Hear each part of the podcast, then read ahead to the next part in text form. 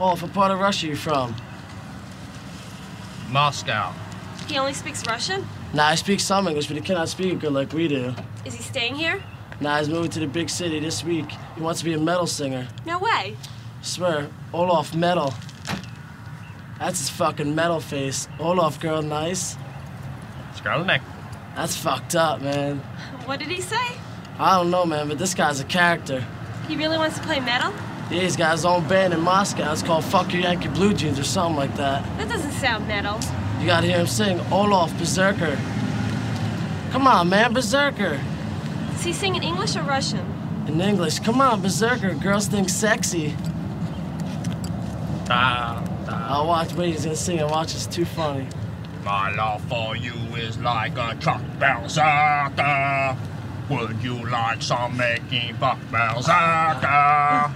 That's fucking funny, man. Did he say making fuck?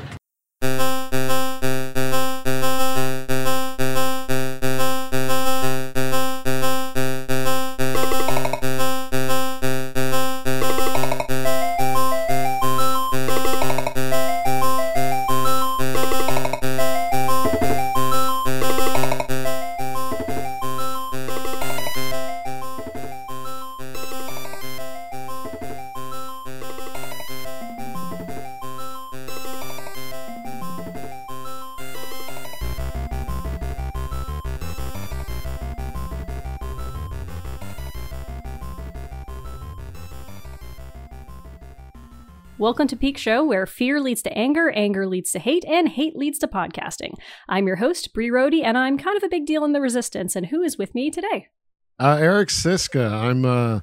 I guess I'm not a big deal in the resistance. I'm on the enemy side.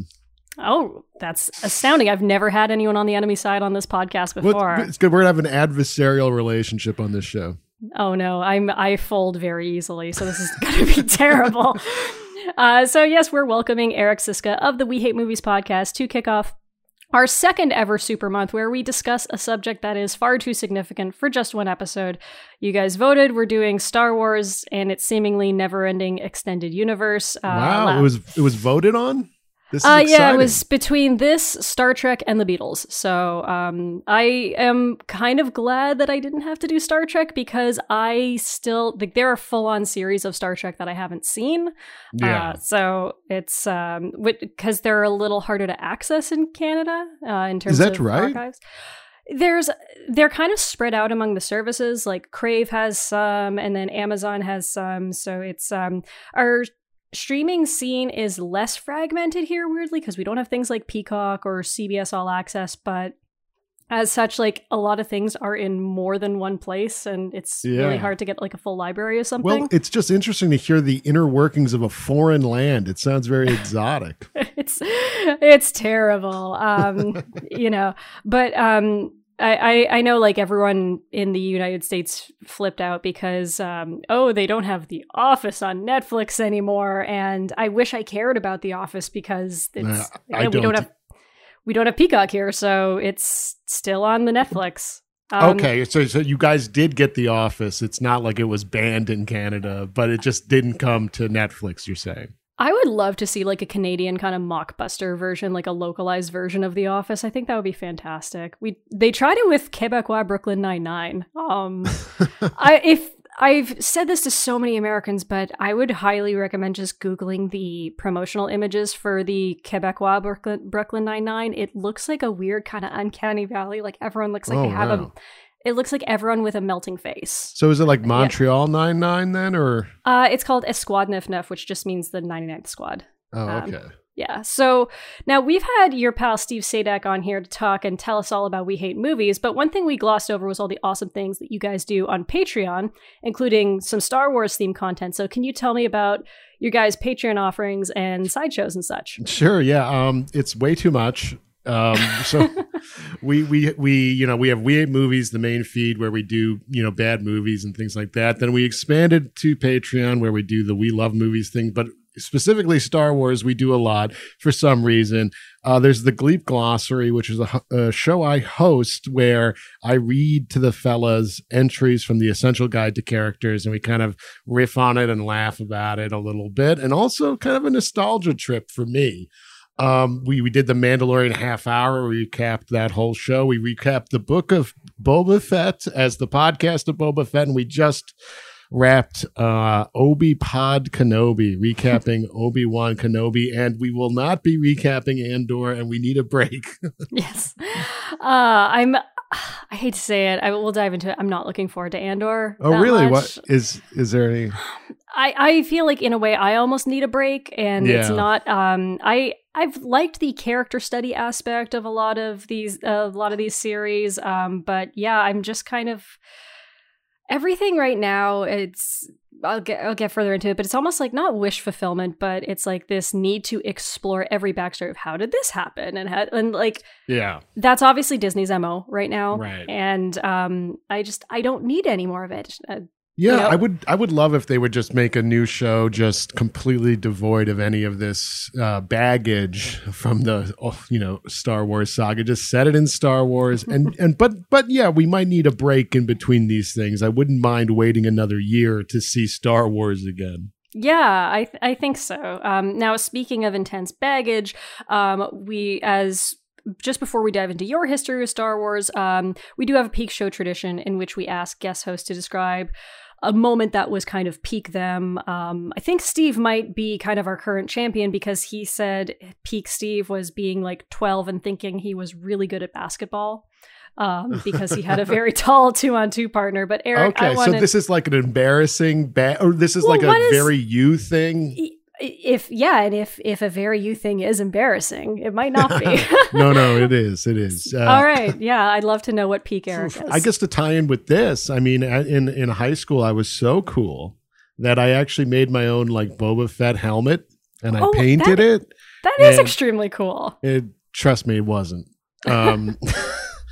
And I brought it with me to the first show.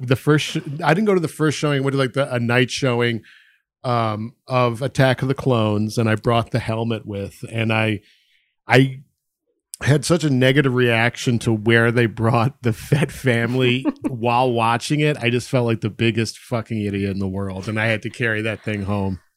I did in high school hang out with all the extremely cool people, and someone had a Vader helmet that they would often wear in place of a skateboard helmet when skateboarding. Oh, nice. I didn't actually skateboard at the time. I was just the loser who watched on the side, and I remember thinking like, this is an extremely cool thing to do, and now I'm just kind of looking at, was it? So as with last year's Simpsons Super Month, we do this a little bit differently than a typical episode. We kind of gloss over the history of Star Wars section because A, it is so fucking deep, but also everyone knows the history of Star Wars. Open Wikipedia. I don't know what more to tell you. But we do dive very deep into our own history with Star Wars. So Eric, can you take us through your journey with Star Wars? Kind of what introduced you to it? You're a white American male, but wow, yeah, shit, yeah, that's true. Geez, and I think to make it even more American, I believe the first time I saw Star Wars 77 on VHS, I was born in '83, so I was born right before Return of the Jedi came out, but I never saw them in the theater. Obviously, it was like in the lead up to the special editions, there was so much renewed interest and. Some kid that my older brother knew had Star Wars on tape, and then eventually my family would eventually get them as well, and I'd wear them out. But this was like the OT before the special edition versions. Anyway, that kid was later, I believe he disappeared. Like we weren't allowed to hang out with him anymore because I think he shot a shotgun at like the road or something. And it was like this micro scandal or something. So I never saw that kid again, but I do remember seeing Star Wars with that fella. So I don't know. It just as a young kid in the early, mid 90s, it was probably right before I became a firm Star Wars fan, like 97-ish, special editions fully come out and the EU novels are kind of exploding again. And I picked up a copy of Tales of the Bounty Hunters from like the local Walden Books or whatever it was. Just I was judging it by the cover because it was it looked cool. So and then I just started reading that stuff, and I always thought it was, you know, I never thought one day I'd be hosting podcasts about Star Wars or talking to people about this experience, but I mean that was the first hooks in me, I guess.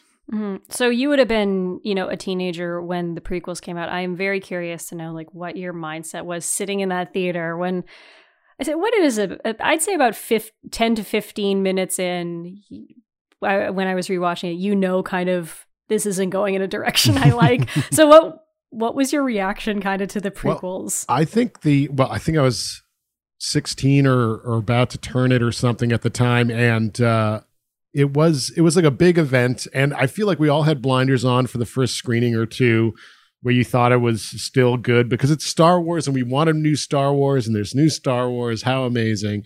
But then, you know, it starts to chip away at you. And even going to Attack of the Clones in 2002, I was like, well, maybe. And I got so firmly disappointed in that movie that I outright hated Revenge of the Sith when it came out because I was totally over these movies. I mean, so for me, I have this weird thing. Like my parents have a lot of pop culture blinders. And I do find it's always parents who have pop culture blind spots who end up turning out kids who are weirdly obsessed with pop culture. Yeah. I don't even recall if we had all three Star Wars on VHS.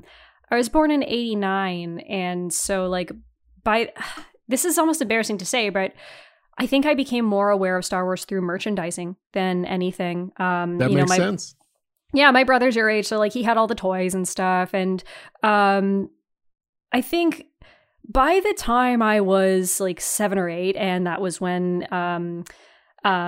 the new editions came out, that was when I remember getting that 3-pack of VHSs with Vader's head on the cover. Yeah, and that was when my brother and I did a proper sit down and watch through. And I think it was like, you know, my brother and I weren't that tight growing up, just given our age difference and stuff. But that was like a really fun thing that we shared together. And, you know, that's when he tells me, oh, you know, there's a new one coming out soon. And I'll fully cop to being this person. I knew that being a cool girl meant being a girl who was into Star Wars. And so like, and for a long time, even when the prequels came out, it's like, I needed to be the girl who could properly chirp the prequels. And like, weirdly, I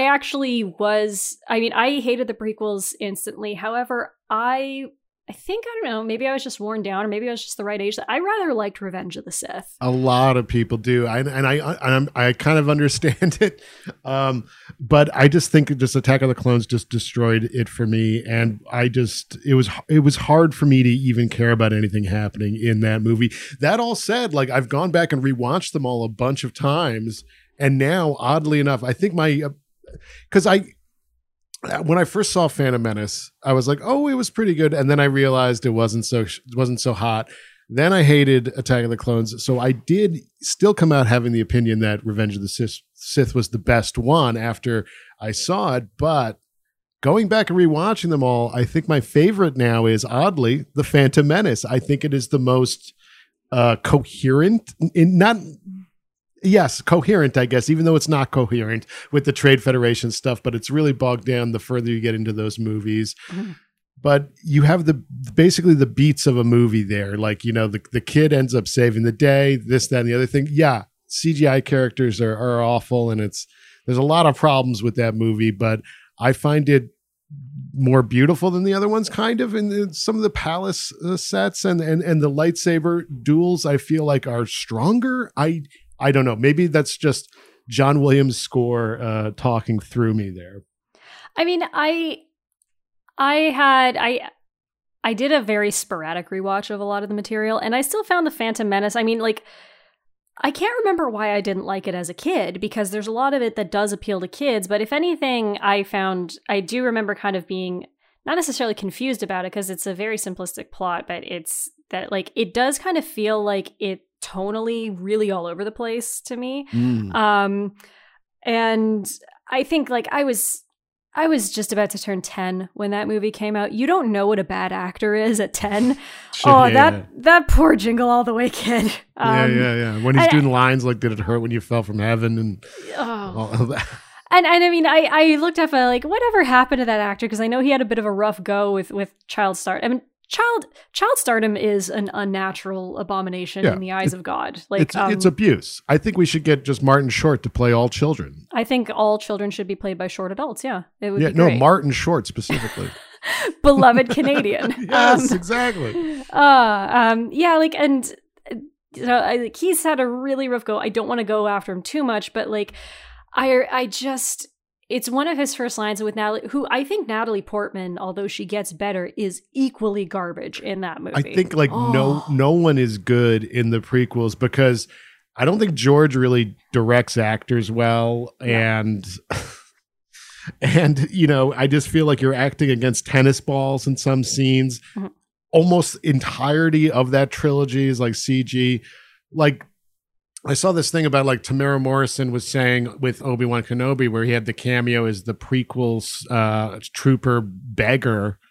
He said it was the first, even though he played every single one of those guys in the prequels, it was the first time he ever wore the armor because it was every single one of those guys was computer generated in those movies. And that's just too far. I also just think like, PR is such an important part of making movies now because everything you say is super immortalized, and you know how insane these fans are. Why would you ever admit that? Like, under torture, I would not admit that because you know people are going to tear that the fuck up. Now there's this one line reading that Jake Lloyd has, though, and it's in one of his first scenes, and it's like, I'm a person and my name is Anakin. And I just like, I felt my soul kind of drain out. But yeah, like it, if anything, the one actor, and he's, I mean, more limited, but that I think really has like that star quality feeling in the first is Liam Neeson. Even Ewan McGregor, who I thought was quite good in Obi-Wan. It takes him a while. Like he doesn't kind of come into his own until the second or third movie. I don't find him. When you compare him to, you know, the great Alec Guinness, he's kind of, I don't want to say something as mean as cardboard, but it's I don't feel very compelled by him in those prequels, nor do I feel particularly compelled by Hayden Christensen, but who the fuck does? Right. I mean, he got a lot of shit too, like not just Jake Lloyd, and it's unfortunate because like in Shattered Glass he's good. I think in Obi-Wan, even though he's got very very few scenes, in those brief moments, I think he's pretty good. I feel like he also got a little bit of a raw deal. Yeah. And like you said, I don't think Lucas is an actor's director. Like when we did our David Fincher episode, we were talking about like, this guy is incredibly capable of getting everything out of an actor. And like, that to me is what a director should be. Some directors are more like on the visionary side of things. And they have different priorities and whatever, but like it's when I start hearing about like, oh, George Lucas wanted to create the movies, you know, for kids again, and I'm like, I don't know. Like looking back at especially episode one, I don't see what is childlike and appealing to that. Even like the scene where they're first diving underwater and following fucking Jar Jar. Well, that I think that is like, oh, kids will love Jar Jar, of course. And then also kids will see themselves in Jake Lloyd and be like, hey, I'm in the movie. Yeah, it lacks, there's a real aesthetic flatness to it, and it lacks like a sense of bewilderment to me.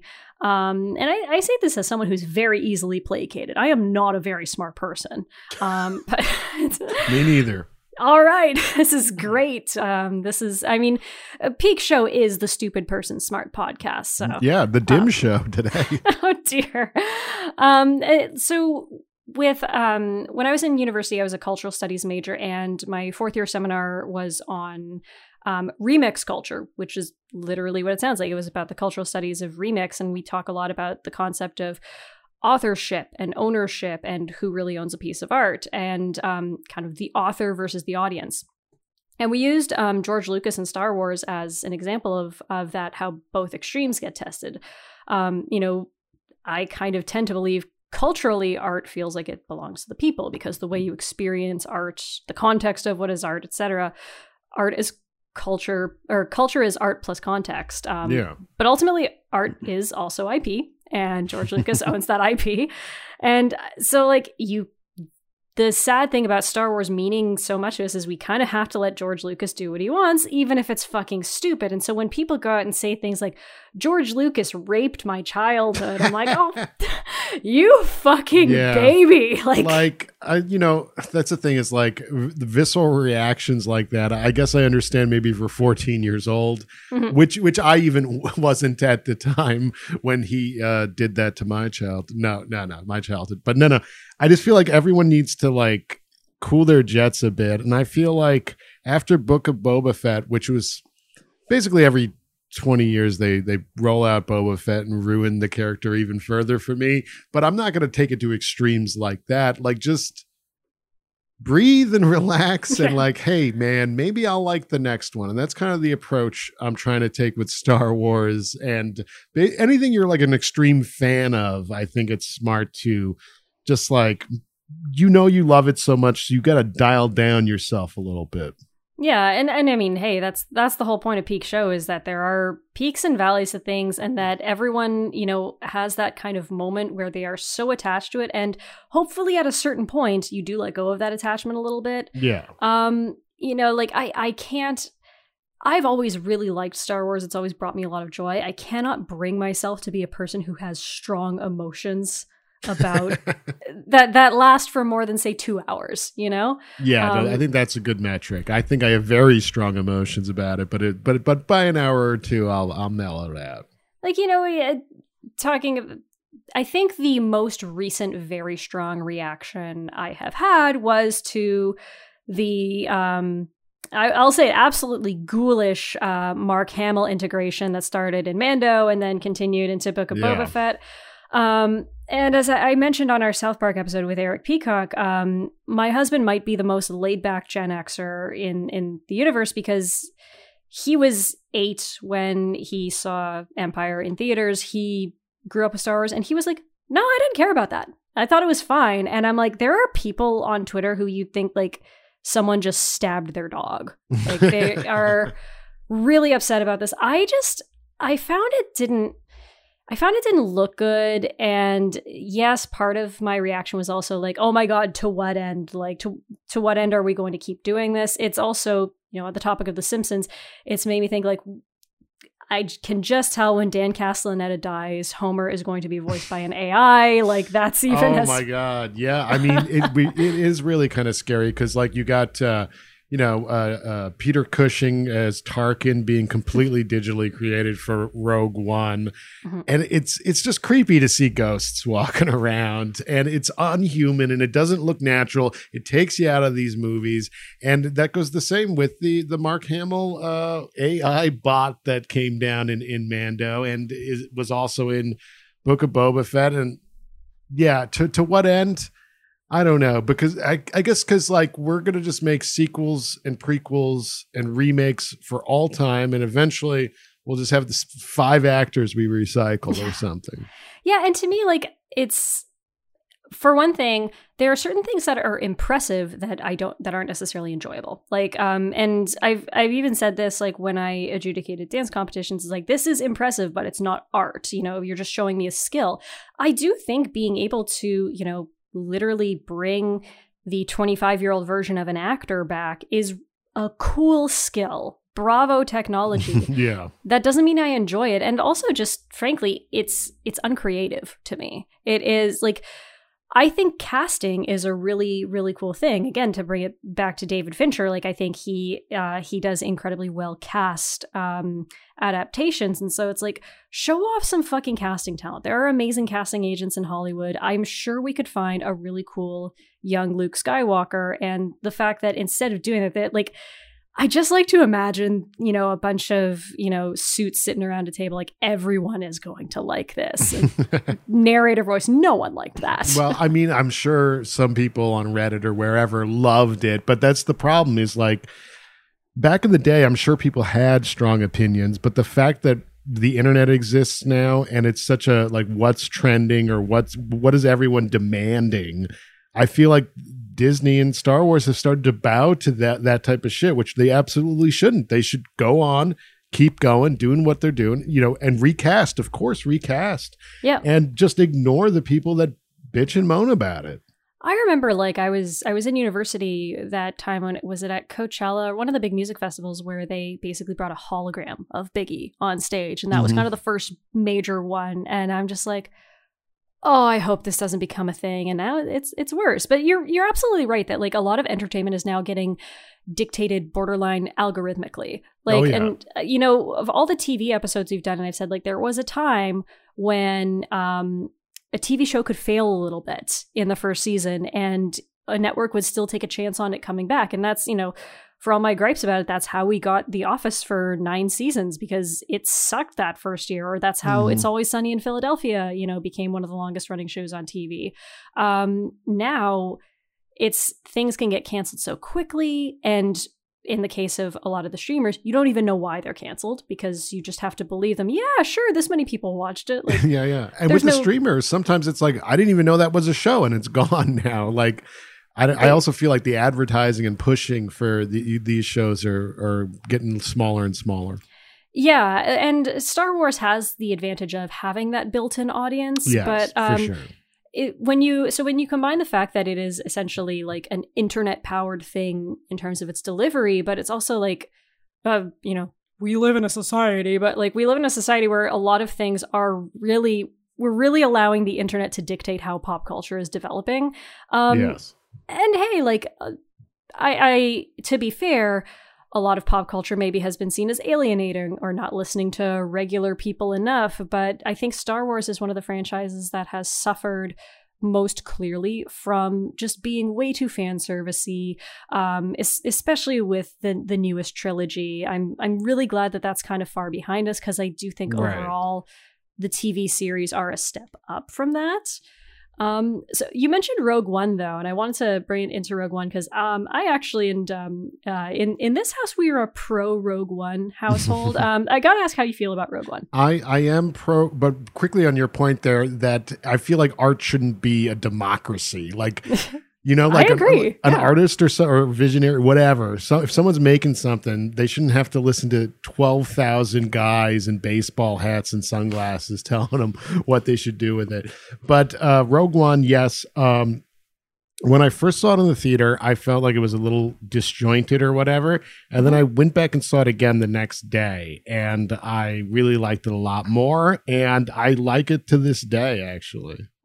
I think Rogue One is kind of like both our comfort watch, myself and my husband. I think of all the newer movies, like it's a really like strong premise. And this is an example of, I think, like effective fan service because like, I don't know, my husband is my Gen X market research. And like he was like for, you know, for people who are actually wondering like, oh, how did they get those plans there? Like that was a cool thing for him to see. It gives you more information on the Alliance itself. Even though it's a modern Star Wars film, I thought that aesthetically it felt very connected to the originals. My husband, he asked me to put this down as a note that it felt almost like a kind of good old World War II movie, like The Dirty Dozen. Right. Yeah, totally. Like the men on a mission type of movie. Definitely. I like it. I think it's also benefited by having great actors in it. You know, you have Mads Mikkelsen, Forrest Whitaker. You got Ben Mendelsohn as Director Krennic, which I love his performance.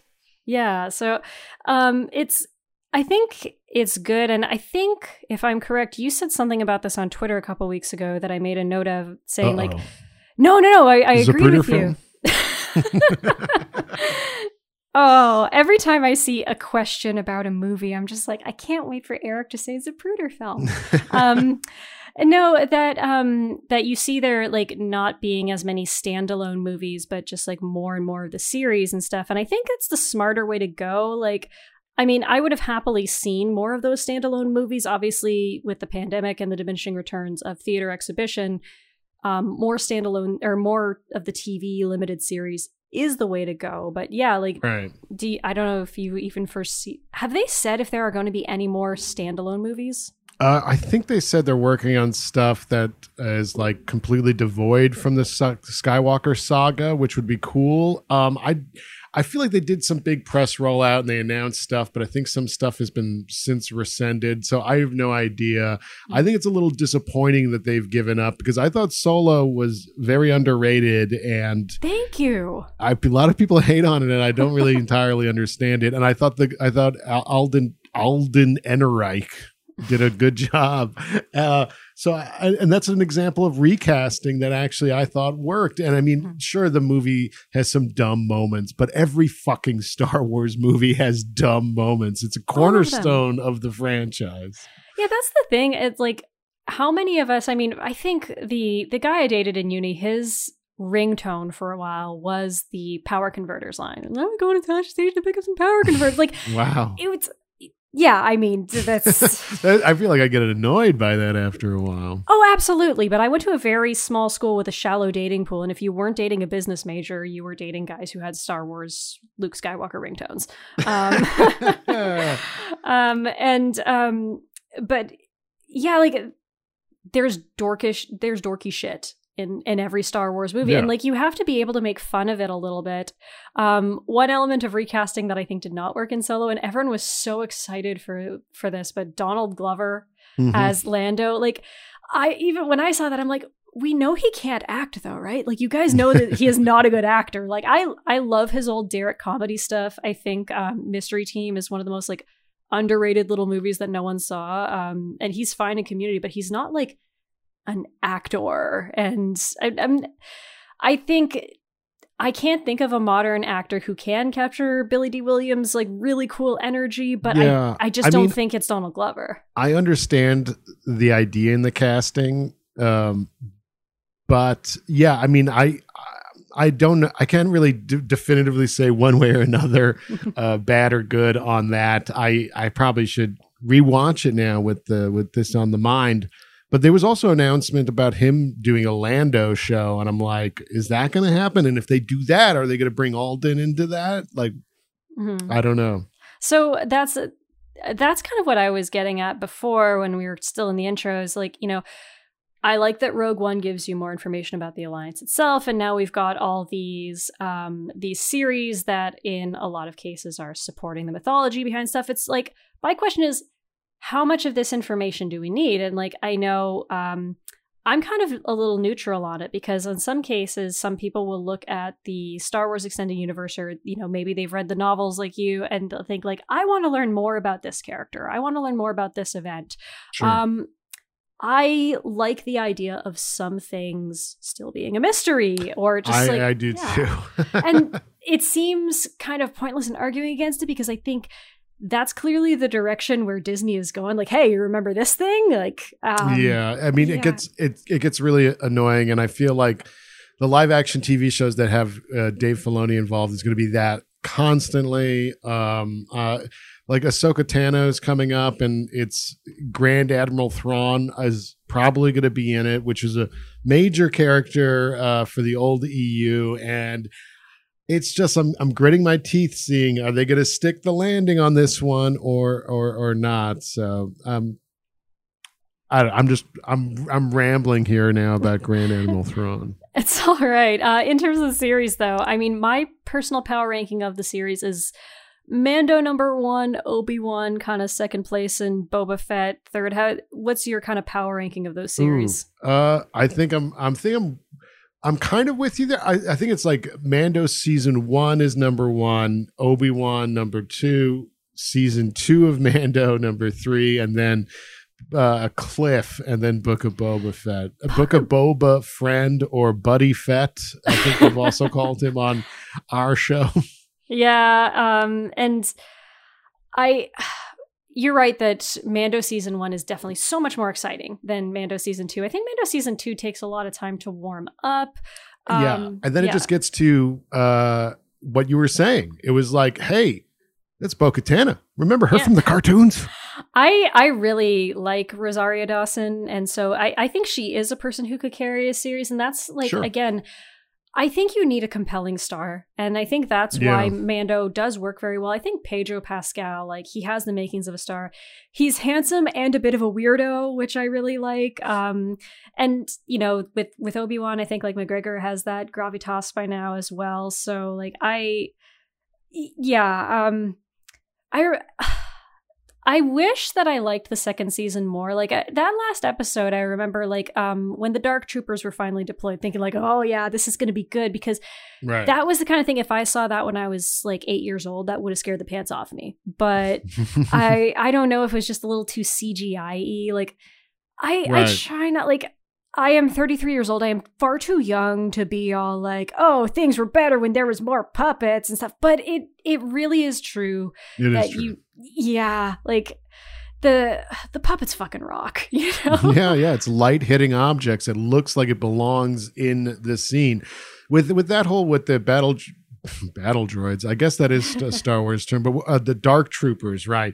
When they're attacking, and you get Luke coming in just on security camera footage, and I was like, oh, they're going to keep it restrained? Is that what it's going to be? Because this is great.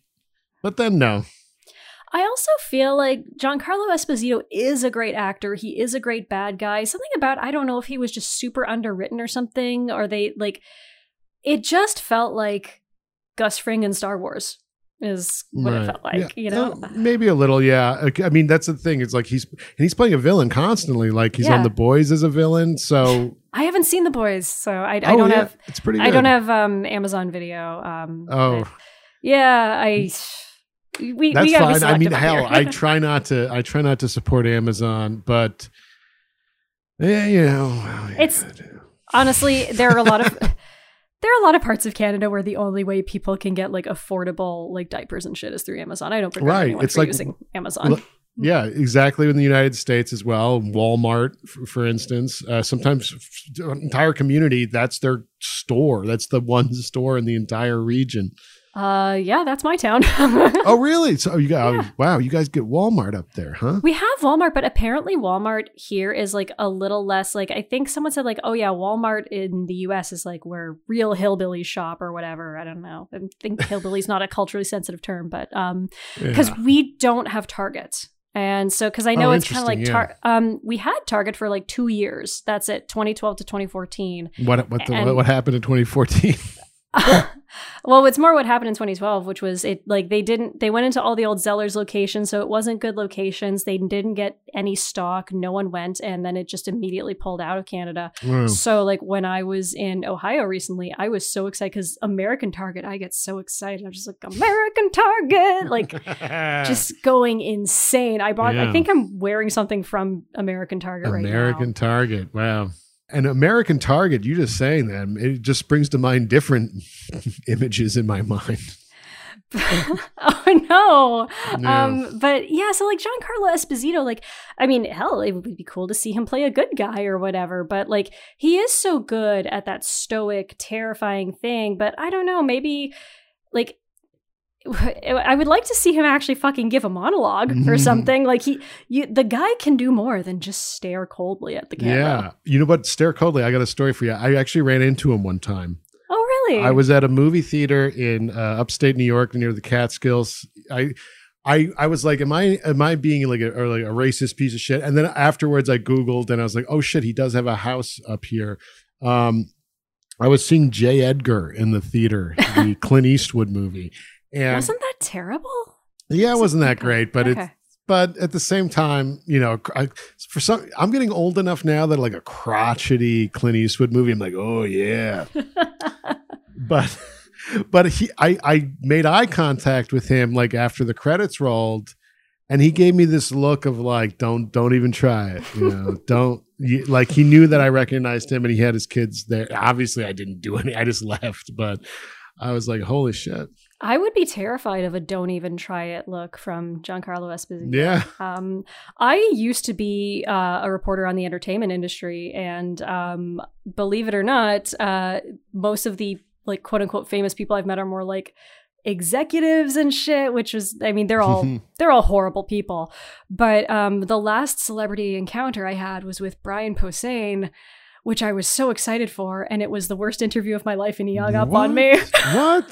You know what? I don't want to be outdone by one of my fellow comedian brethren. I should probably hang up on you right now. Oh, Jesus Christ, no.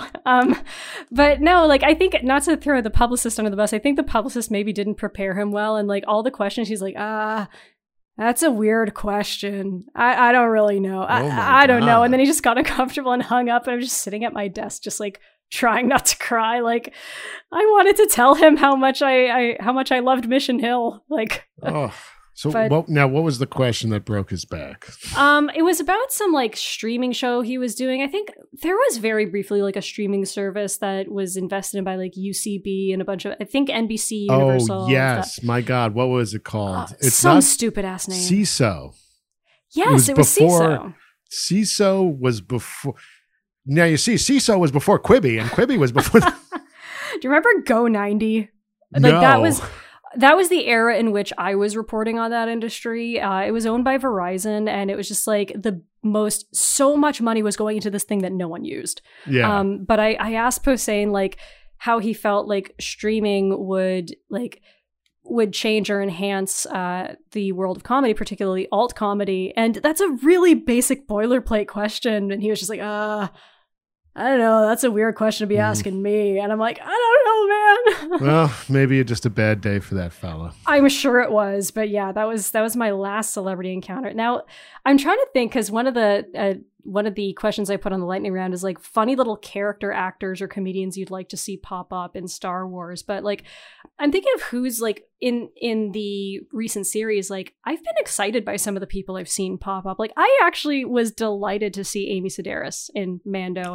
No, that was great. Sometimes I think they go too far with it, because it's just like, it's Kumail Nanjiani again in another movie, big property. Yeah. And I have nothing against the guy. I think he's great. It was weird for me too, because I saw him do stand up in New York City before he moved to LA and became famous and stuff. So it's interesting.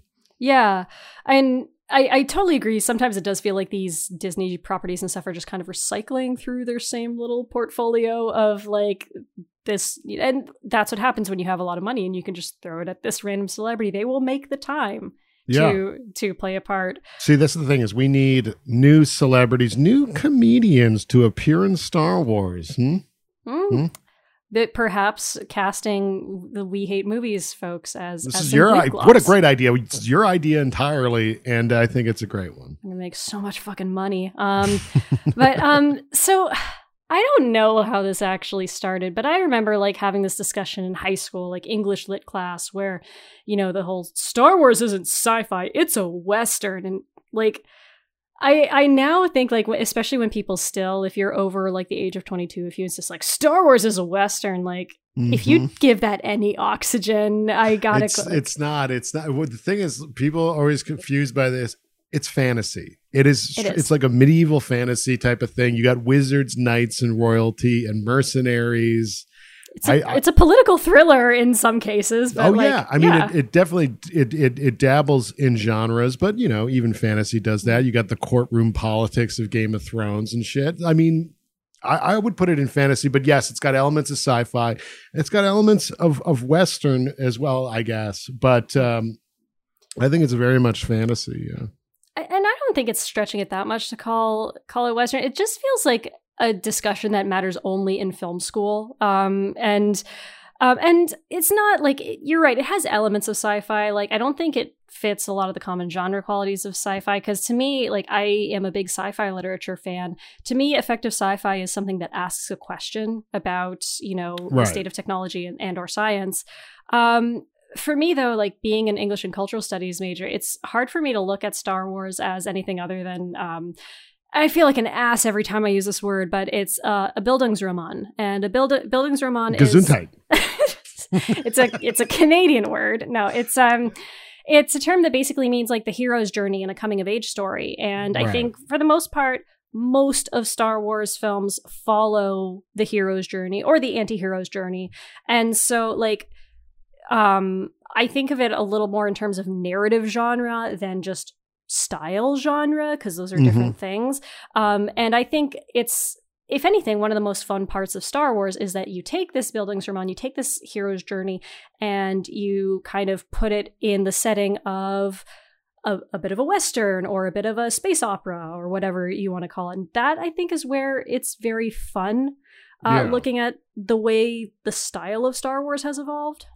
And that's another example of how they could expand without just doing Skywalker crap all the time. It's like, yeah, all right, then go have that space Western. I know you kind of dabbled in it a little bit with Mando or Fett or whatever, but you never really did it, you know, like do it. Yeah, I think Mando is probably the most literal of the Western interpretation, and not just because of all the sand in it.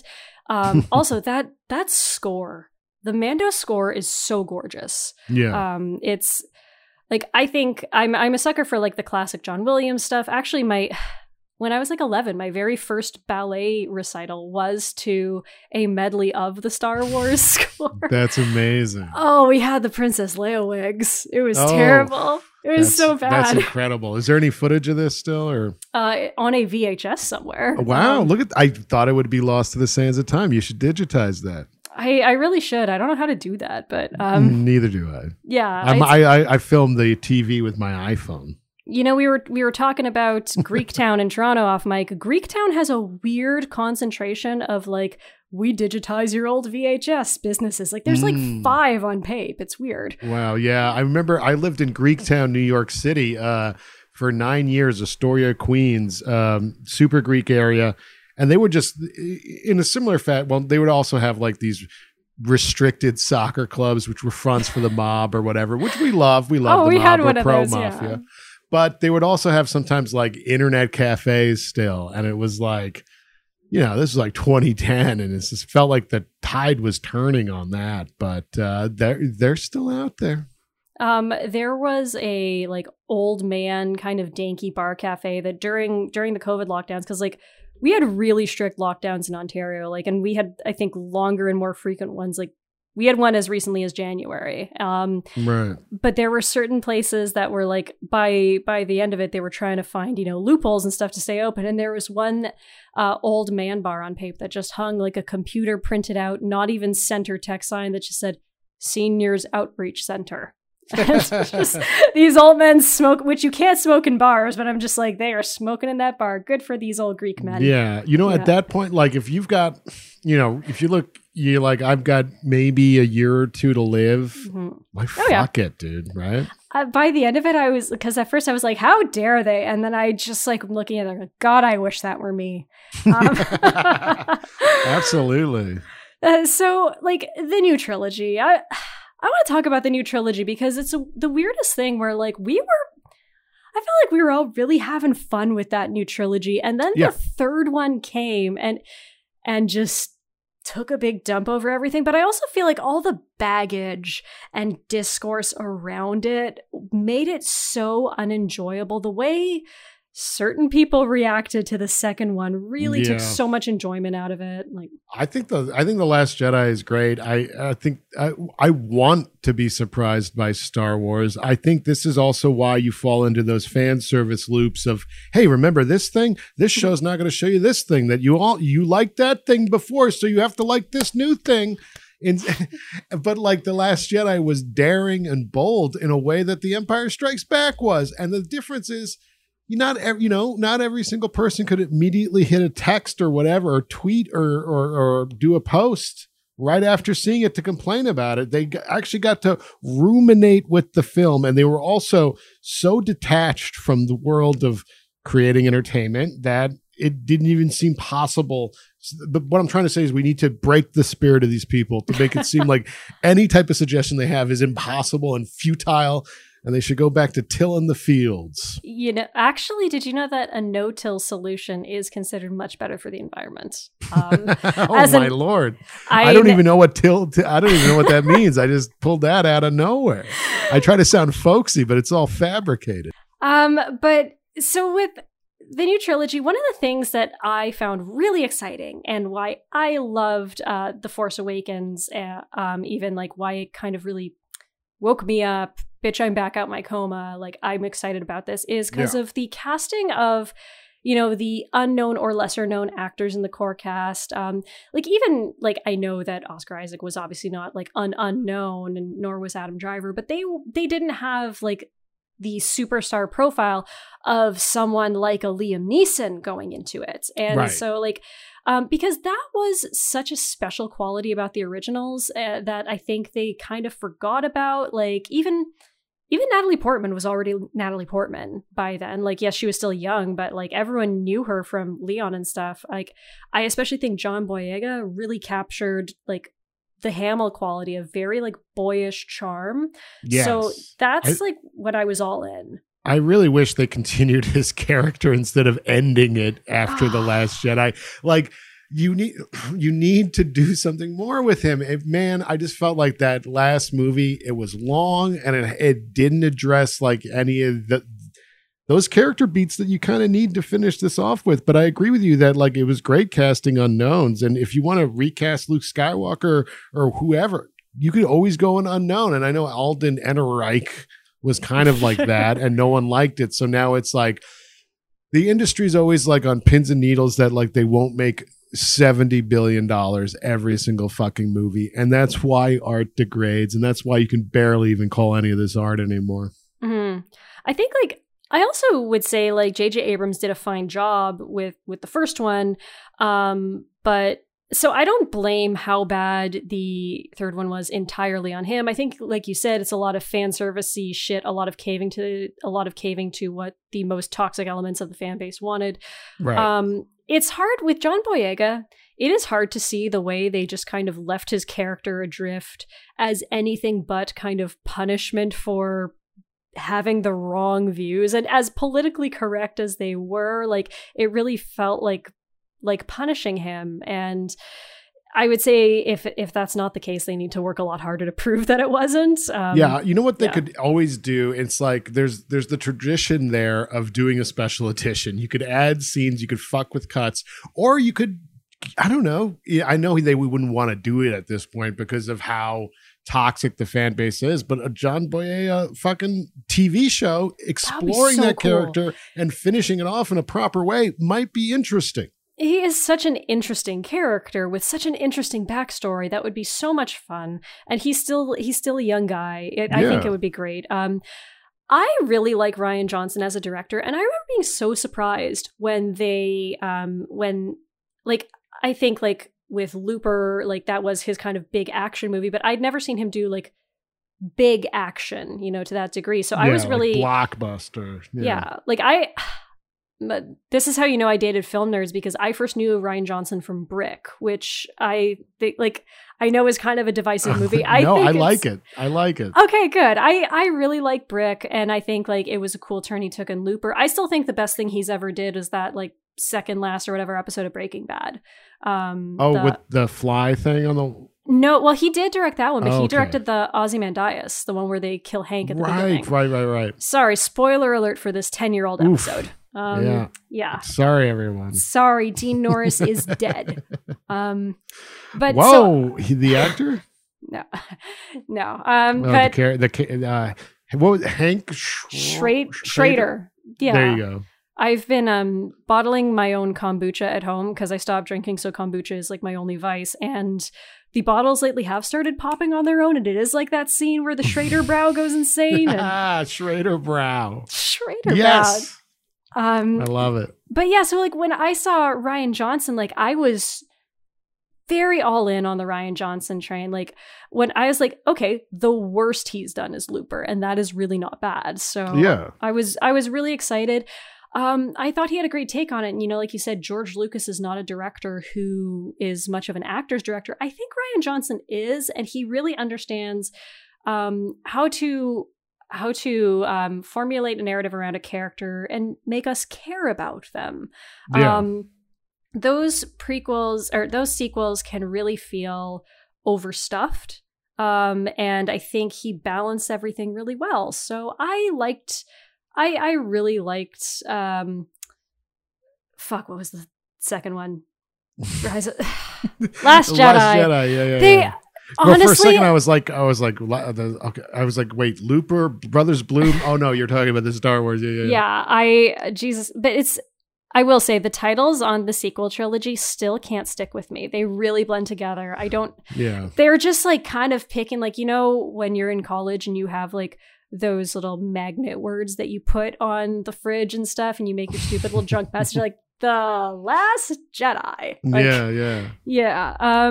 It kind of does feel like that. But at the same time, it's like, the one I actually dislike a lot is A New Hope, because I'm like, that was never the title. That title existed in like the, it was like was it a VHS re-release prior to the special editions? Because the special editions definitely officially rebranded it. I don't even remember like the VHS that I had as a kid prior to the special editions. I do not remember it saying A New Hope. Like I've known I remember Star Wars. That was the name of the movie. It was. And like I think it was even in high school when I was just like, what, we're fucking calling this The New Hope now? Okay. Yeah.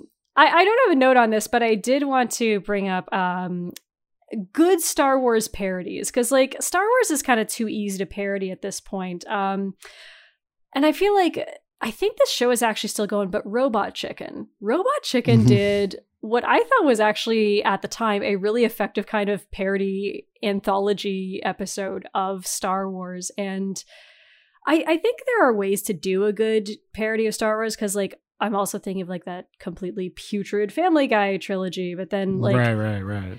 Or I mean, next week we're recording our peak episode on Mel Brooks, and like because I think there were a lot of kids, self included, who saw Spaceballs before they saw Star Wars, but like I might even be one of them. Yeah, and I think like, the good parodies of Star Wars are ones that get that Star Wars is, or at least the original Star Wars, were fun for the whole family, you know? Yeah. And there's like a bounciness to them and almost like a self-aware tongue-in-cheek thing.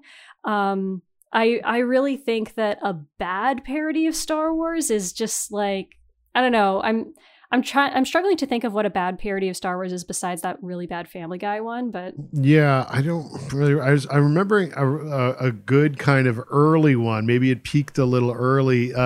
Bill Murray doing the lounge act, singing Star Wars, and going like through the plot or whatever. It's been a while since I've seen it, but that always stuck with me.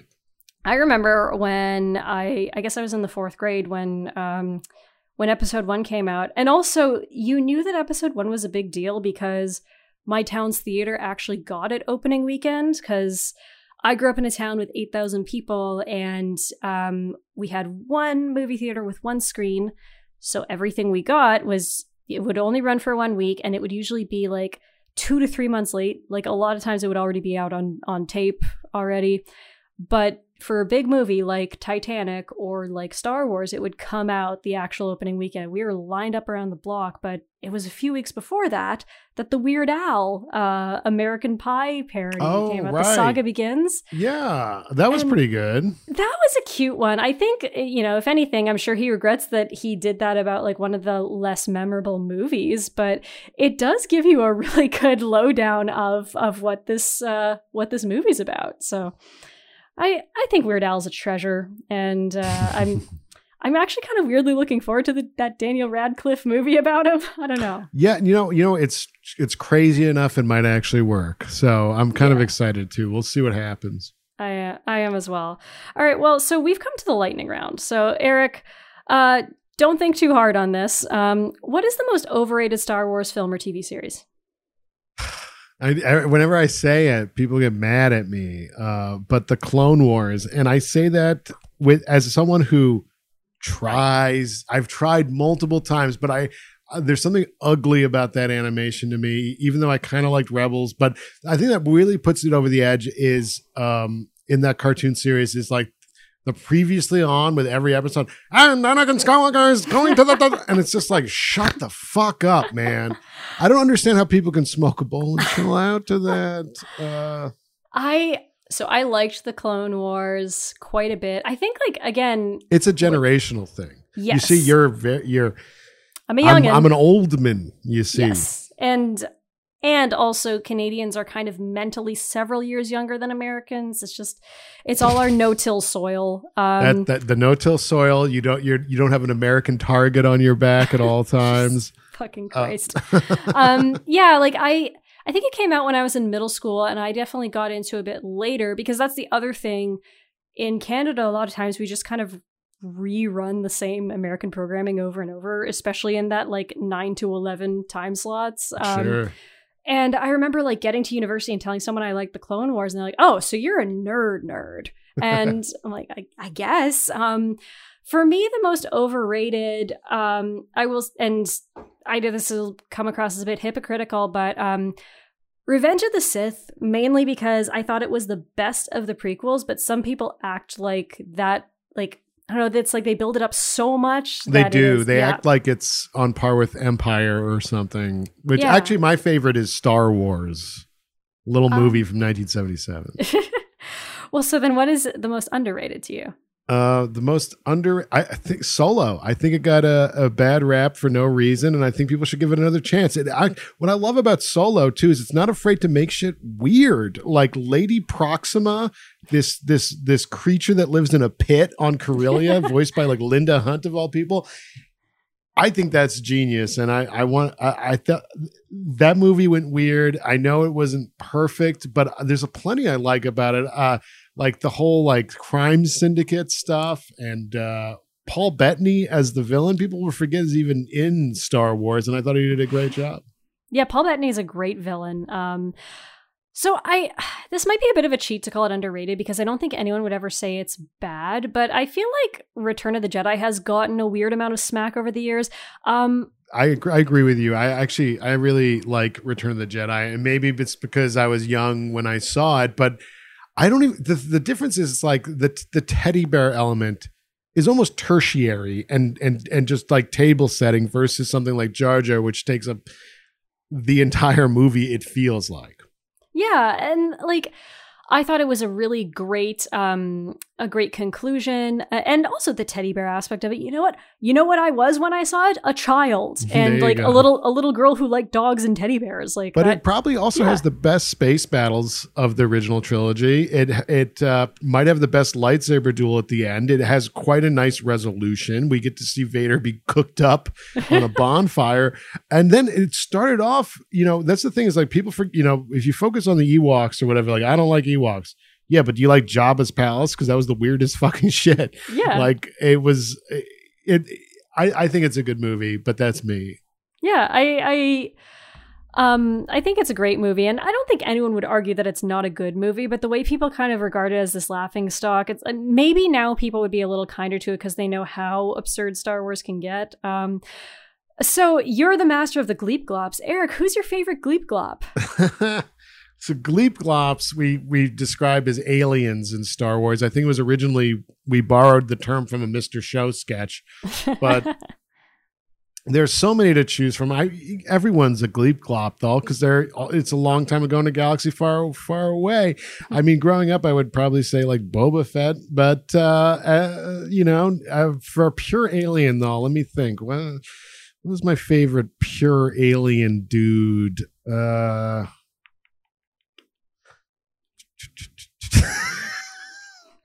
Bosk is pretty awesome. I was thinking of Bosk, but I'm going to go for one that kind of scared me as a kid, and I'm trying not to look up the name. Gartog, the pig guard? Yeah. Anything that was kind of piggish scared me as a kid. Gormarian guards, yeah. The big old belly and yeah. It looks like a podcaster.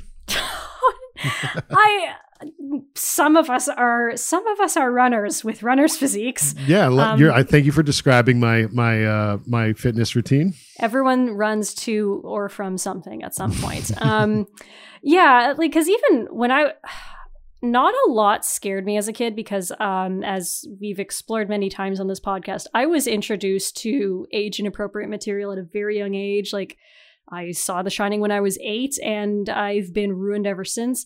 But Jabba the Hutt really, really scared me as a kid. Really? Like, anything in the context of Jabba really scared me. I think there was...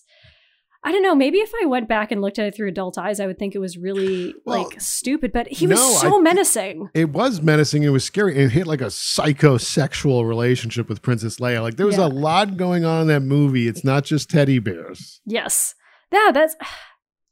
Return is so much better than everyone acts like. Okay. Yes. If you could have any auteur director be involved in a Star Wars project, be it TV or movie, who would it be?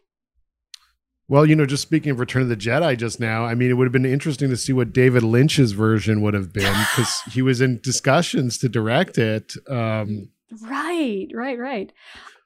I don't know. Even if you like, he would never in a million years do it now. But if he did, and you just made it crazy aliens, blah blah blah, it would have been. It would be something. But I guess I should come up with another person too, eh?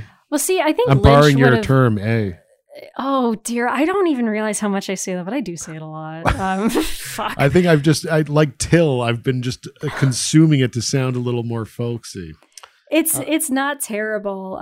Wait, I have to ask, have you ever had a Tim Hortons coffee? It exists in the States, doesn't it? I think I had one outside of Penn Station, and I was like, whatever. I got an answer for you. The Safdie brothers, I think, would be great. I feel like the Safdie brothers just came up on another podcast, and I can't remember what it was. Oh, yeah. It might have been ours, because we were talking about Benny Safdie was in Obi-Wan. Oh, no, we were like, I mean, it came up in like in a Peak Show lightning round or something. Yeah. Oh, I think it was that because we were doing a Matt Stone and Trey Parker episode, and Eric Peacock, we asked if they could be directed by anyone, like, and be on screen again, God help us all, who would be a good director? I was like, I think the Safdie brothers have a good history of like working with homely men. And with Lynch, what would have been cool in the alternate universe where Lynch directed an early trilogy movie is that he could have possibly tanked the franchise and not led to Disney purchasing it, and I think that would have been beautiful. I guess. I mean, that it's hard. I don't even mean tanked financially. I just mean make it into something Disney wouldn't want to touch. Right. I mean, like if he turned in something like Dune 1984, which is what he directed instead. I mean, yeah. I mean that could have happened, but it would have been ambitious and weird and interesting, I guess, which we need more of, and we need to have more risks. And you know what? Sometimes you just have to throw like $150, $200 million in the garbage just for the name of art. I just wish all pop culture was a little riskier, a little more interesting, a little more willing to bet on the strange. So it's funny you mentioned Dune 1984, which Dune 1984 was one of my early pandemic watches, the kind of we have no idea how long this is going to last for, like very uncomfortable all the time. Didn't help. But it's funny you mentioned. Yeah, the problem with Dune is it tries to do way too much, and it's like you're building up this movie, and then halfway through they're like, okay, now we're going to do all the books and like get right to the end. Mm-hmm. So because on that, I had initially said that my pick of an auteur director to do a Star Wars project would be Denis Villeneuve. I think I really like a lot of what he's done. He would be great. Yeah. But maybe it's like he's definitely been on the brain lately because of Multiverse of Madness, but I think I'd love to see Raimi do something in the Star Wars universe, like Sam Raimi and monsters, and like, yeah, you know, like when we were talking about when Mint was on the show and we were talking about how apparently Fincher was supposed to direct one of those early Spider-Man movies, and I still can't picture Fincher doing a superhero movie at all. Yeah, but like how. What Raimi ended up doing with it and putting like so much of the Raimi spice into it. And I think like people with Multiverse of Madness are really, really leaning hard on that. Oh, they let Sam Raimi be Sam Raimi. But right. For a few scenes. Shut the fuck up. But it would be fun to see Sam Raimi be Sam Raimi in space. Yeah, totally. Yeah. I mean, like the Evil Dead is kind of a force. It'd be cool to see him use force power, like, you know, work in that world. One of the things that I think Star Wars has lacked, even in some of its better recent things, and maybe this is why like that Dark Trooper scene wasn't as scary to me as it could have been, it's just lacked a weird sense of tension. And I've never been able to quite put my finger on why, if it's, you know, the score, or like I said, maybe it is the fact that everything's a fucking computer. But Raimi really is the master of tension and balancing tension with fun. And you're kind of like on this knife's edge all the time. And so I would love to see Sam Raimi being fucking weirdo in space. A good call. Like I recently rewatched The Quick and the Dead, and It's fucking great. Yeah. It is nonstop fun, yet you're worried about the characters, yet it's gruesome when it needs to be. Mm. And it's got heart when it needs to be. It's a borderline perfect movie, which is funny because a lot of people kind of knocked it when it was, you know, back in my day. Believe it or not, hashtag film Twitter, a movie can be more than one thing. Like, yeah, well, yeah. Film Twitter, oh God, I mean, like I barely know anything about it. That's kind of the whole me doing quote tweets of Zapruder film on Twitter is trying to make fun of film Twitter because I don't get the appeal. It's a public service and I appreciate it so much. You're welcome. So who's a random character actor that you would like to see pop up? Eric Siska. Hasn't really acted much yet, not really professionally, but I think he's got a really Gleep Gloppy face, so it'll be perfect. I think I use him so much, but Jimmy Simpson he's one of those guys who like. Oh yeah, I always like him when he shows up and things. And it's funny because he's done so much good work, but to me, he'll always be a McPoyle brother. There is also in Toronto, there is a Jimmy Simpson Park, but it's Jimmy, so obviously it is another Jimmy because Jimmy Simpson, the actor, is MMI. But I'm like, oh, okay, like there's a Jimmy Simpson that is of relevance to Toronto. But again, I pass this park, I'm like, it's the McPoyle Park. But even like, you know, he is very good at dark shit. He is very, very unsettling, and he's a weirdo. And like Star Wars has some great weirdos. It could use a few more. Yeah, me and Jimmy. Call us up. I would have said like I think maybe 5 years ago I would have said something like Jonathan Banks, but then I feel like we got too much Jonathan Banks in this world. I mean, I don't want to say you can't have too much, but like there was a while, like I remember he even popped up as a guest star in an episode of Parks and Rec, and I'm just like, we're just like, is he doing okay? Like, does he need the money? Like, Jonathan Banks should not exist in the Parks and Rec universe. I've got a kind of a real answer for you. It ties back into our spoof discussion. Is it'd be cool to see Stephen Tobolowsky play an Imperial officer, kind of a callback to him playing one in Spaceballs. Yes. Because he's the guy that's like, you idiots, you captured their stunt doubles. And you know, while we're at it, make a role for Rick Moranis. I think the guy could use the work. Yeah. Okay, so besides Vader, who's your favorite bad guy? Daharhan. Daharhan? He's the bounty hunter that replaced his head with a big blaster cannon. And it's only in like one dumb novel, but Daharhan. I was wondering why I didn't recognize that name. He put his brain in his chest cavity so he could have a laser cannon for a head. I see. That is very Lynch. No, I was going to say, like, I felt bad that I didn't recognize his name, and I was going to try to make a Dane DeHaan joke because whatever happened to that guy. Yeah. I mean, you know, another answer would be like someone I like the imperial bureaucracy people, some like Admiral Piet or General Veers. It's just like, what are the inner workings of those dudes? It's just like, you know, they're just like, they're just doing their duties, I guess. And they just following orders. Home? Exactly. Mm. Yes. A familiar story. Yeah. So my favorite bad guy besides Vader, I would actually say General Grievous. And I know like Clone Wars fan and stuff. I love the design of Grievous. I like his backstory. I think he's very menacing. And I think he's a very active bad guy. The only gripe I have is because of the era in which he was introduced, like first appearance, I think is like 2002, 2003-ish. Yeah. I know it's a hot take. I want him to be a puppet. I'd prefer a puppet. Like, it shouldn't be a hot take at all because, like, you know, I guess I was going to say recently, but I guess 10 years ago, the Muppets had a resurgence and Jim Henson's company worked on a lot of these fucking things. And it's less like puppets are fucking great. And I know Baby Yoda sometimes is, but like we need more of them.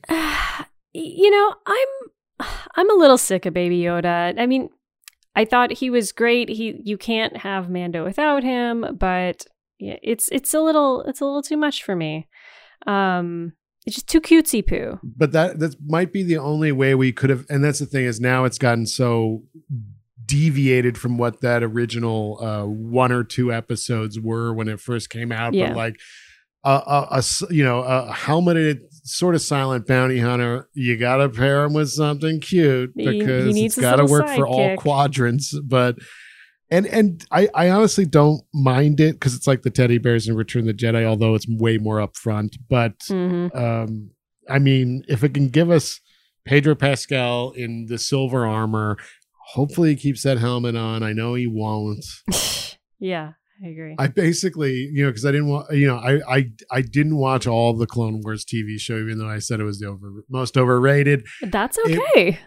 You don't have to watch something just that you don't like. That's another good tip for Star Wars fans. If you're really hating something, just like take a walk, man. Yeah.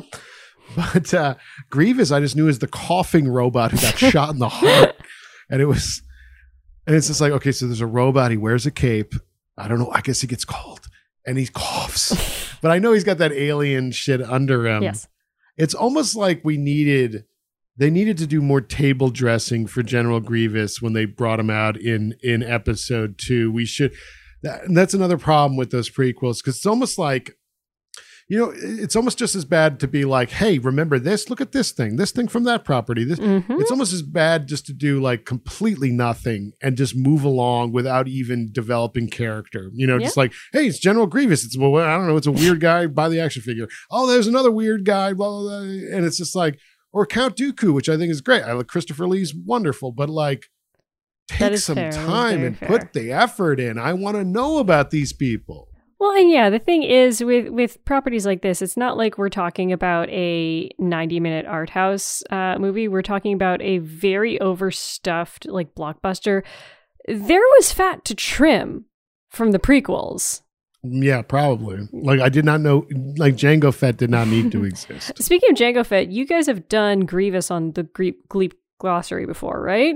We did. I believe we did. Let me see. And I probably said some disparaging things that I regret now. Let me see. Did I do Grievous? I don't remember anymore. I mean, you guys do a lot of podcasts.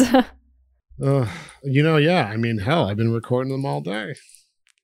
General Grievous, yes. Chapter 33 of the Gleep Glossary. We are now up to 42 is about to come out on Davin Felth, which is the Luxor Droids guy. And yes, he has a short story that I reread for the podcast. If that doesn't float your boat, there's also chapter 41, George R. Binks, Jar Jar's father, we get down to, yeah. So I actually subscribed to that level of your guys' Patreon for my husband because I thought he would love the Gleep Glossary, and he does. And does yeah, he does, but he's actually a bigger fan of the Nexus. Oh, really? Okay. Yeah. Nexus is great, too. We love the Nexus in this house. Right, yeah. So, yeah, We Hate Movies also does a Star Trek side show called The Nexus, where we review an episode of Star Trek, the original series, and an episode of Star Trek, The Next Generation in the same episode. Awesome. So, the following actors were also considered for the young adult Anakin Skywalker role. Jonathan Brandis, Devon Sawa, Topher Grace, Joshua Jackson, Ryan Felipe, Colin Hanks, Paul Walker, and Leo DiCaprio. So, who would you have chosen for the role? Oh my God. Wait, Jonathan Brandis? That's according to the IMDb. I would choose him so that he would be alive today, honestly. Yeah. And because I always, like, that's another thing about, it's the child actor thing. It's like you're basically ruined and you're on death's door from being a child actor. And he got a raw deal and I thought he was pretty good in Ladybugs with Rodney Dangerfield, to name one property. But because I feel like DiCaprio, maybe even too big at that time, Oh, I agree. Yeah, he was. Paul Walker, maybe. I think Brandis or Walker maybe would be my choice. You could have saved 2 lives with that. Yeah, maybe a Force ghost will visit me tonight. One of these fellas. Wouldn't it be great if it were like A Christmas Carol, but you got visited by like the ghost of Darth Vader and Yoda and Alec Guinness? I would adore it. I would like Christmas, which I'm not too big on. See, I love Christmas because I'm like six inside. So I think I would go with Devon Sawa. And I know that's kind of like a loser Canadian-y thing, but I'm always like, oh, why did he kind of fizzle out? Like, I know he was a little bit more middle of the road in terms of his projects. I think you just answered your own question as to why. Yeah. But I mean, I think he's funny. I think he's great in the new Chucky series. And he's done a lot of horror lately. He's on the new Chucky series? He is, yeah. I did not know that. Yeah, and he's coming back for the new season. But yeah, like I feel like he had that kind of youthful every boy thing. But he never did like action really. Like the closest he came to action was Final Destination. Even Idle Hands was like a stoner comedy. But I don't know. Like I feel like he had that cool darkness about him, so I like it. I liked him. Maybe it's that he was never like a traditional heartthrob. Wow, Devon Sawa, ugly. No, says Peak Show. No, he's a nice nice Canadian. Okay, so I know the answer to this. Clone Wars or Mando, Eric? Yeah, I'm a Mando man. Yeah, I know. I feel silly even asking it. I will actually say, as much as I've defended the Clone Wars a lot here, I will go with Mando as well. Like I said, I think Mando is just very well done. It is very cohesive. I love that score. It is very well cast, especially, you know, like you said, the first season, really, really good. So yeah, like Clone Wars is cool in terms of the mythology, but I'll go with Mando overall. Yeah, the second season starts to wear down a little bit. I should also add the caveat that I'm just not a huge animation guy in general. It's kind of, for me to sit down and watch an animated property that's not The Simpsons or something, it's a little, there's a barrier to cross. So, I mean, I'm just really not the target audience for Clone Wars. And guess what, folks? That's okay. And I'm not going to send death threats to the actors over it. Please don't send death threats to anyone on behalf of Peak Show or We Hate Movies. Okay, so if you could have recast the young Luke Skywalker for Mando and Boba Fett as an actual actor and not as a fucking weird reconstructed ghoul, who would you have chosen? I would go with an unknown. I mean, like if they did, you know, do like a massive search across the country or Gentle Canada for a someone that could play it, because because like you were saying about The Force Awakens and stuff, like Daisy Ridley and people like that, it was just like, whoa, hey, you know, A Star Is Born. It's kind of exciting to have an unknown that I'm not going to be like, oh, I remember this guy from this and I really liked him in this, but in that interview he said this, and it's just like a straight up unknown I think would have been fun. Yeah. And so I will go with an established actor and one of the actors actually from the Anakin list. Which is Devon Sawa. No, actually. Topher Grace. When I look at him and his face, I don't know, maybe he is like 40 now, I guess, but and he's got to be over 40. Yeah, I'm sure of it. I don't know how old people are fucking supposed to be anymore, but yeah, he was just, time is gone. He was just playing David Duke, so yeah, he's not a young man anymore. 43. Yeah. That can play like. You can play as young as 34, perhaps. Sure. But I find what he does have is that really like wide-eyed, kind of somewhat innocent look that Hamill had. So yeah, I think in terms of just the boyish qualities of him, he would be a good fit. Yeah, that's fair. Okay, so who is your favorite like bit part, minor character, one-liner weirdo? Not necessarily a Gleep Glop, but just a random ass weirdo. Okay, I mean, honestly, Greedo is fucking cool. I mean, Star Wars, the first movie, is great for many reasons. Also because it's like, it drops you into the action, and then suddenly you have this green alien that looks so otherworldly, you know, I guess especially for the time.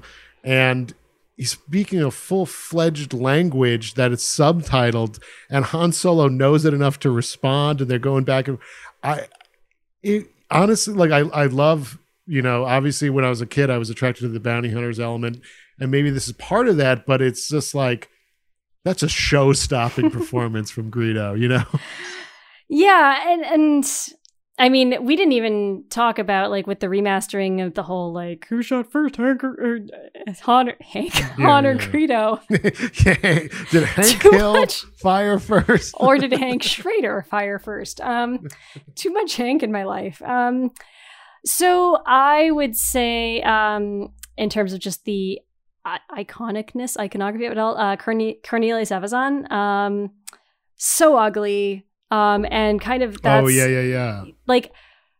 Now, for people who aren't Star Wars super fans, I don't even think that's that much of a super fan thing, because everyone knows that line that he doesn't like you. Like, yeah, well, you got to do the line so people know. Like, yeah, I've got the death sentence on 12 systems.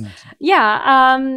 But like when you look back, because everyone remembers that line, I don't think everyone remembers how fucked up his face is and how like, yeah, because, and again, cool. That I feel like my man's looking like a podcaster. You are so mean to podcasters, Eric. You guys all have a face for video podcasting, live streaming. That's nice. But like, you wouldn't see a character design like that anymore, I find, because that's something that is very much a practical effects thing. He just kind of looks like someone took a face and said, okay, now smash it up like a bunch of fucking hamburger. And I appreciate that. Okay, so now we have come to the peak, and it's hard because we've got three... We're talking about Star Wars three times this month, people, and I hope I am not as sick of it as I was of The Simpsons when we... But I guess peaks mean different things to different people. It can mean the quality peak. It can mean when you were most into it, or like just what is peak Star Wars for you? Well, I mean, I guess if we're talking quality, cultural impact, I mean, 1983, I guess, was the peak with Return of the Jedi. But for me personally, the peak was, like I talked about, as being a young strapping lad judging a book by its cover and kind of starting to get into the EU and like in the mid to late 90s. You know, you got your Weezer on your Discman and you're reading about Boba Fett and Daharhan, although he might have been a little later.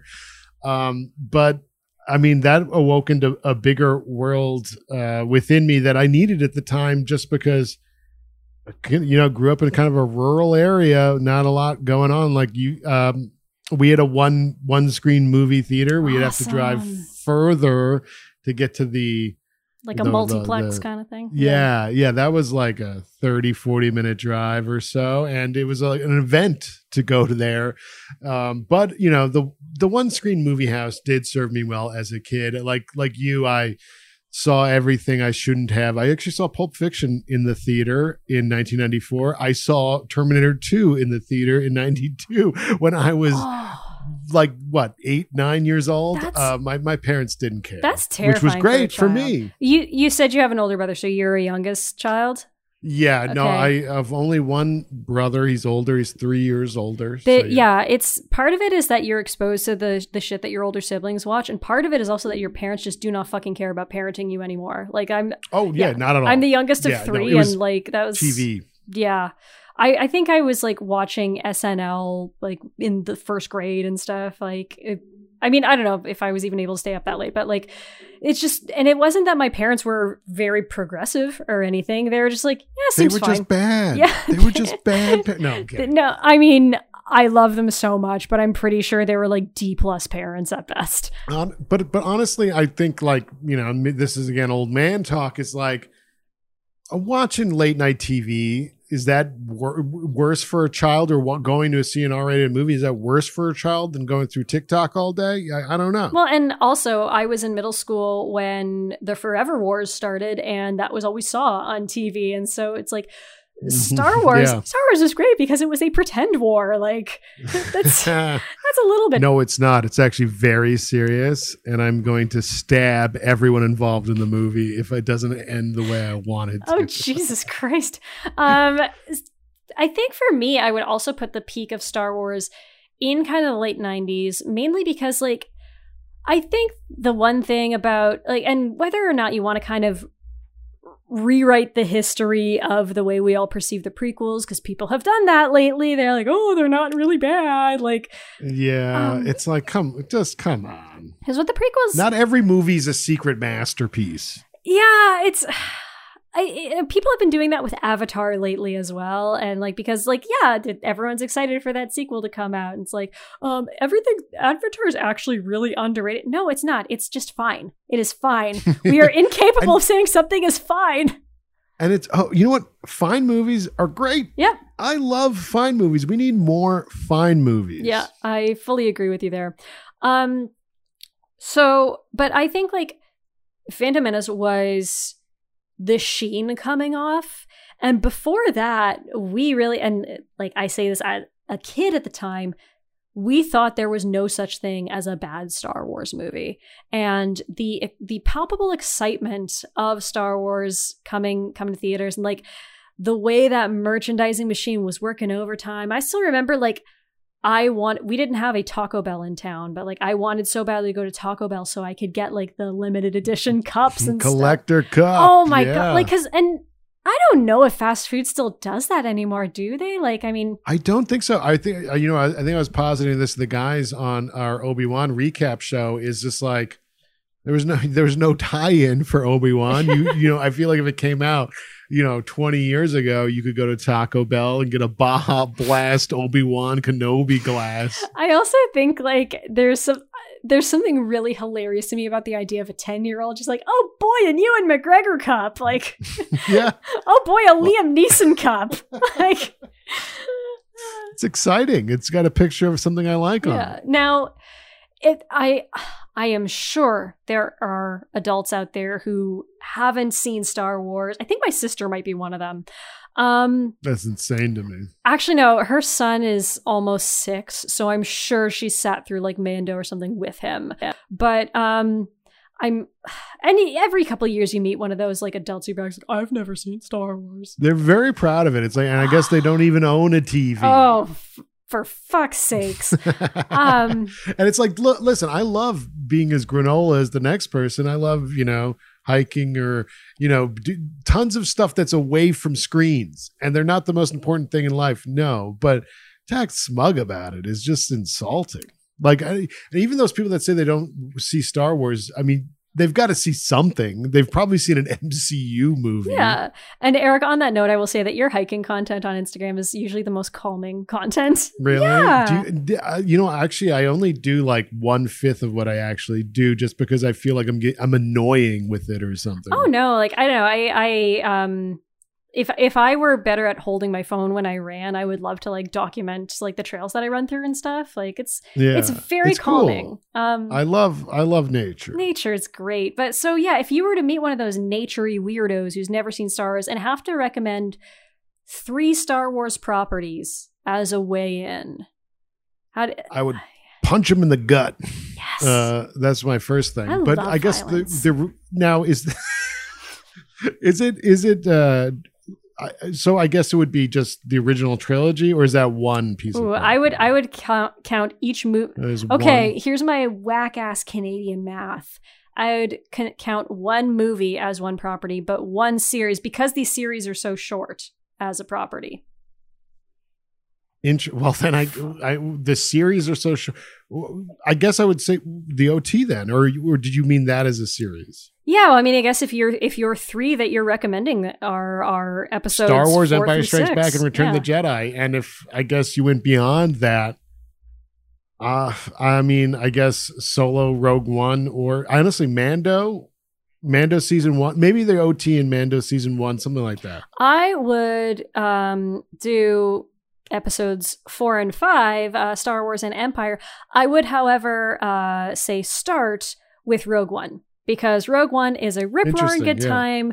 It provides some background info, but also it's, you know, we're getting away from those characters we know and love. We're breathing a little bit. We're expanding and stretching our legs, and I like that. It's a beautiful movie too. I love Scarif, just the beach and everything. Yeah. It's nice to see. Change it up. Yeah, some of like, again, not to shit too much on the prequels, but I found like the prequels had a bit of an ugliness to them, and I think when Star Wars is at its best is when I am like just looking around like and feeling like I'm 7 years old again. Yeah. Yeah. And there are moments that made me feel 7 years old. I would say the most like beautiful part of the prequels. I don't know what the most beautiful part of the prequels is. I guess, you know what? I guess I'll say for most beautiful part of the prequels, I guess maybe the Duel of the Faiths thing, because the music, like, despite not liking the prequels as much as some people, the music rips, and it's an interesting fight. And my God, I just wish Darth Maul would have just been dead. Like, I don't understand this new trend, not new trend, I guess. I mean, it started with the Clone Wars cartoon. Maybe this is also why I don't like the Clone Wars, because it's just like someone's cut in half with a lightsaber. And it's like, yeah, he's fine. He's walking around. Yeah, okay, his dick's gone and he's got spider legs. But and now it's continued into Obi-Wan Kenobi. Spoiler alert, you know, skip 5 seconds or whatever. Oh, this is coming out in August. So I think by 1 month out, everyone's on their fucking own. Like, you know, like Reva, the Inquisitor, and the Grand Inquisitor, all these people being stabbed by lightsabers, and they're just like, oof, yeah, I'll just walk that off. You know what this is making me think of? And I know this is a movie I enjoyed at the time that everyone kind of forgot about, but Walk Hard. And the line, it's a good one. This was a particularly bad case of getting cut in half. Like, yeah. Oh God. I think I need to go back and watch that one. Oh, okay. That is another random character actor I'd like to see pop up in Star Wars is Margot Martindale. And John C. Reilly. God, he's on that basketball show now though, right? And he's I haven't seen it actually. But you know what? My other random favorite three named character actor, John Carroll Lynch, man. Yeah. He always does such kind of grounded in reality roles that I would like to see him, you know, I want to see him as because he's a very hulking gentleman. Yeah. You know, another character actor I'd love to see, John Wilkes Booth. They could CGI him, make him a hologram like Peter Cushing. Who played John Wilkes? Didn't James Marsden play John Wilkes Booth in a random little movie part or something? Well, I can tell you right off the bat that Raoul Walsh, an old-timey Hollywood director, played him in Birth of a Nation, I believe. I don't think this is a real hipster thing to say. I haven't seen Birth of a Nation. You know, the thing is, like, here's the thing. I'm sure they make people watching like film history courses and stuff, right? Yeah, exactly. I've seen Birth of a Nation at least once. And I've also, you know, I've seen Triumph of the Will and all those movies. There are definitely intriguing aspects in terms of just like technical proficiency for like 1915 that I think are important. But other than that, of course, the content is kind of abhorrent. Coming in off the news ticker, James Marsden played John Wilkes Booth in Zoolander.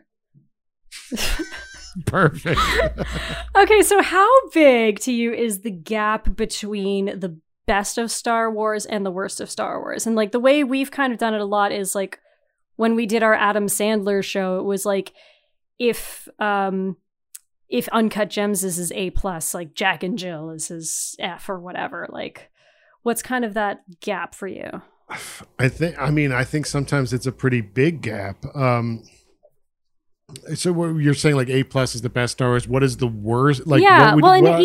I rank it in like a letter grade. I mean, Attack of the Clones is an F+, I guess. Yeah, it's interesting because even I have not, for the most part, given a lot of like Fs. Like even with something like Matt Stone and Trey Parker, which I found, you know, some of their worst stuff quite objectionable. I would say like at best or at worst, like aside just, you know, leaving out all the wildly transphobic shit, like C- maybe is kind of them at their worst. And that's, you know, their season 2 of South Park, which just categorically sucked. Like with Star Wars, I do think there is some stuff at that F level. For me, the bottoming out is The Phantom Menace. Actually, no, it's not The Phantom Menace. It's Attack of the Clones. Because that middle one, what is even in that? Like, I feel like a lot of people... I guess Grievous is in that. Yep. Is he in that one or is that's he in the when okay. he premieres? So maybe that's why people don't rate it as low as as The Phantom Menace rather. But Attack of the Clones I find to be quite incomprehensible, and it's just like, what is going on? It's convoluted. It's overstuffed. It's ugly. You get that like C-3PO's head on like getting into hijinks, being put onto a battle droid, and it's just like, can we please just end the movie? Mm. And I would say that, like, I know it's harsh for me to say like this is kind of my F grade, but like it is. I don't think there's much redeemable about it. You could like kind of wipe that off of film history, like Eternal Sunshine it from my mind, and my life is no better or worse, you know?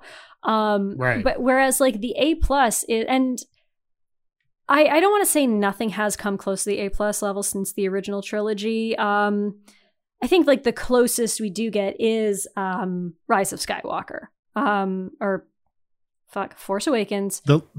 Jesus Christ. Rise of Skywalker is the one. The one that's the fan servicey one, the third that one. Might so, yeah, the be Force Awakens, almost F level. Yeah, no, definitely, yeah. The quality cliff, like Peak fucking Show, horses in space, like yeah. There are so many valleys with Star Wars, which is why I said when Disney acquired it, like, sure, what the hell? Make as many movies as you want, because it's like my rationale with it sometimes is there's so much Star Trek, mm-hmm. right? There's thousands of hours of Star Trek. Mm-hmm. So I don't understand why that's fine. And then everyone gets so pissed off that they keep making Star Wars stuff. Yes, it can be tedious over a while. Sure. But if we keep making it, maybe it'll balance out some of the fucking shit. And I know you're going to make shit while you make the good stuff. And that's just the nature of making the sausage. But I guess I'm fine with it. I guess I'm fine with them continuing to make Star Wars, because I love how I'm just going back and forth on my own opinion. No, but this is a part of, this is an enigma of being a Star Wars fan, is you hate it and you love it, I guess. You do. And I don't agree with the people who, like, you know, don't want there to be more Star Wars. I completely understand where it comes from, because it's like, oh no, what if this thing I love gets shitty? And what if I have to admit that this thing I grew up with as a huge part of my identity is a fucking fraud? Well, the good news is the movies you watch are not your personality. Like, exactly, you know? Exactly. And learning that is good character development, and you should know better by now. And that's the thing, is I said earlier, would love to take a break from Star Wars. Yes. If we could just do like a year between properties, because, you know, we waited forever for the prequels. We waited forever for everything after that. Do I need something every single, multiple times a year? Maybe not. Maybe that is too much, but I'm not against them continuing. Yeah. So and, you know, you mentioned there's so much Star Trek out there. And part of that's part of the reason why I was so relieved when, like, no one wanted us to do Star Trek for Super Month, because there's so much out there. And at least with Star Wars, it does feel more cohesive, even though I think generally Star Trek puts out much more consistently high quality stuff than Star Wars. Yeah, I would agree. Yeah, but it's a lot to follow. And Star Trek is at times a much heavier watch. Like, unless you're watching TOS, it is a heavier watch than Star Wars. Which is my favorite Star Trek. I'm a basic bitch. I am a TNG loyalist. That's, you know what? I'm totally fine with that. The millennials TNG's love TNG. They do. But I'm an old soul. But see, I got into other series because I had a big crush on Jerry Ryan when I was like 11. I had a big crush on William Shatner. No, not him. He's a Canadian. Yeah, he's from Montreal. Weren't you just rapping the Brooklyn Nine-Nine? I don't think that's set. I think that's set in Quebec City. Okay. Yeah. There's a difference. Well, Montreal is the more metropolitan and more Anglophone city. That's the only place in Canada I've been. I've been to Montreal like 2 or 3 times, and I've never been anywhere else. I'm not saying this in a condescending way. I love the way Americans say Montreal, the way you say like Montreal. It's so cute. Like, it's what do you wait? It's almost like a UN, like Montreal. Like Montreal. Well, yeah, you guys do that. That's really long, like said, Montreal. Right? It's like Montreal. Although, like, my father's francophone, so you say like Montreal. But yeah, next time I go there, I'm gonna be like, yeah, we're gonna go up there and hike up Mount Royal. All right. Well, there are a lot of Anglophone parts of Montreal, so you'll be fine. But so yeah, I guess we've. holy shit, we've come to our conclusion. So Eric, tell us where we can follow you on Twitter, and also tell us how we can, how all these lovely fans here can listen to We Hate Movies, support you guys, what you guys got going on for August. For August, yes. Now we've been posting a bunch of live episodes on our main feed right now because it is August, and boy, it's the dog days of summer. And the dog days of summer, you know, what movie I like to throw on is RoboCop. We're doing a RoboCop We Love Movies in August. You can find it on patreon.com/We Hate Movies, but yes, you could follow me personally on Twitter, which, by the way, that is all that matters because followers is the new currency. I agree. You can follow me at EricSzyska. Yes, there's two SZs. Two, you know, there's an SSZZ in that last name. It is complex and distinctly not Quebecois.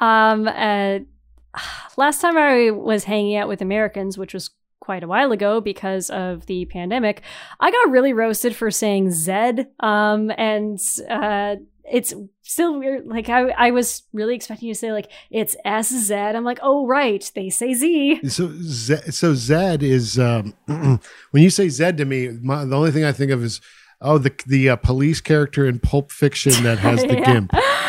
Yeah. Well, that's just how you say Z. Yeah, always has been. You don't. So Z's not a word up there. Not like a pronunciation whatsoever. You know, I think if someone said that they were going to like take a nap, they wouldn't say I'm going to go catch some Z's. They'd say I'm going to go catch some Z's. So okay, that's the American television influence, me. Yeah, or like I have a ZZ plant in my living room. I don't think I'd call it a ZZ plant. So you know, we there's a little bit of cultural appropriation of your letters there. Well, you know, I learned so much today. Canada is rich with cultural nuance. And no-till farming. So as for me, I've been your host, Bree Rohde, and we're coming close to the end of Peak Show Season 2. We're finishing off the Super Month. We've got a few more episodes on Star Wars coming up, God help us all. And then I am fucking off for a couple months. Thank you so much to Eric for coming here and talking Star Wars with me. You can follow... Thank you for having me. Well, thank you, Eric. You can follow me on Twitter at prune__Tracy. You can also follow this podcast, Peak Show, at Peak Show Pod on Twitter. Don't forget to rate and review us on Spotify as well as Apple Podcasts. Give us 5 stars or go to hell. Special thanks to Jared Daly for our show logo and all of its art, and thank you for Jack Dump for composing our original theme music, and thank you for listening. I've been Bree Rohde, and remember, you can't stop the change any more than you can stop the suns from setting.